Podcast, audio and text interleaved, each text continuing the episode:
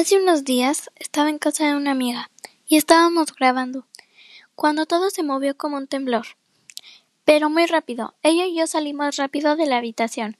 Le contamos a su familia. Fueron a checar y ya no había nada. Lo raro fue que en la mañana pasó lo mismo. Salimos de la habitación, pero no había nadie. Lo mejor fue esperar. Hasta que de pronto llegó su mamá. Le contamos y para comprobar nos quedamos un rato en el cuarto. Pasó lo mismo. Se movió rápido. Su mamá nos sacó de la casa y nos llevó a un centro comercial. Regresamos y todo estaba desordenado. Solo había una nota que decía vuelvo pronto, atentamente, tu abuela. La perrita estaba afuera tomando el sol. Nos pusimos a ordenar todo. Después todos los vecinos salieron y dijeron que solo un cuarto de su casa había temblado.